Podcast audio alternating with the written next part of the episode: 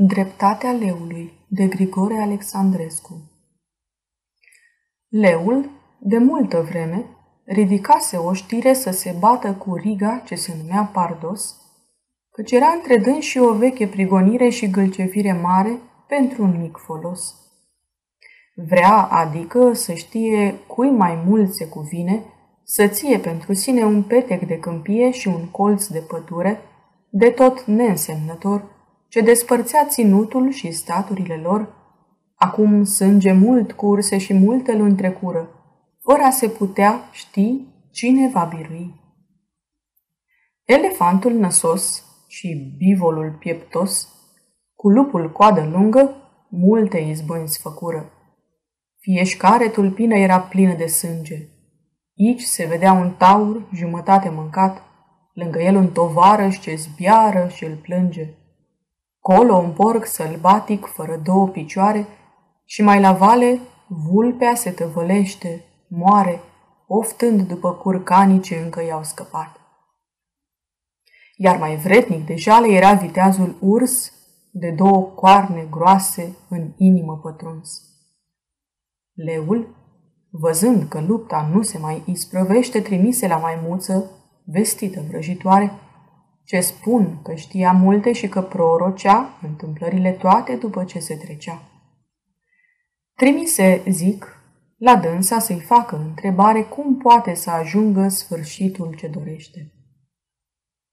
Ea se puse pe gânduri, tuși, apoi răspunse, rozând cu mulțumire darurile aduse.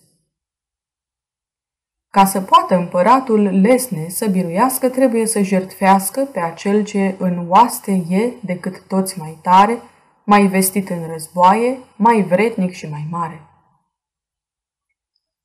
Auzind astea, leul strânse a sa oștire. Ligioanelor, zise, viu să vă dau de știre că astăzi, din noi unul, trebuie să murim. Așa va prorocul. Rămâne acum să știm cine este mai tare. Cât pentru mine unul, cum vreți, dar mi se pare că nu prea sunt puternic, căci pătimesc de tuse. Vulpea era aproape. Ce are a face? răspunse. Înălțimea ta ești oricât de slab poftești. Dar și puterea noastră e în destul de proastă. Strigară tigrii, urșii, și cu un cuvânt toate lichioanele acelea ce erau mai colțate. Nu rămâne îndoială, le răspunse împăratul.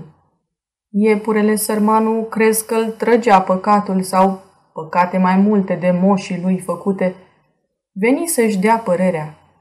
Dar toți, când îl zăriră, asupra-i năvăliră. Ia vedeți-l, strigară, cu bună încredințare, el este cel mai tare. Să ascundea urecheatul și nu-i plăcea să moară ca să ne facă nouă biruința ușoară. Pe el, copii, luați-l!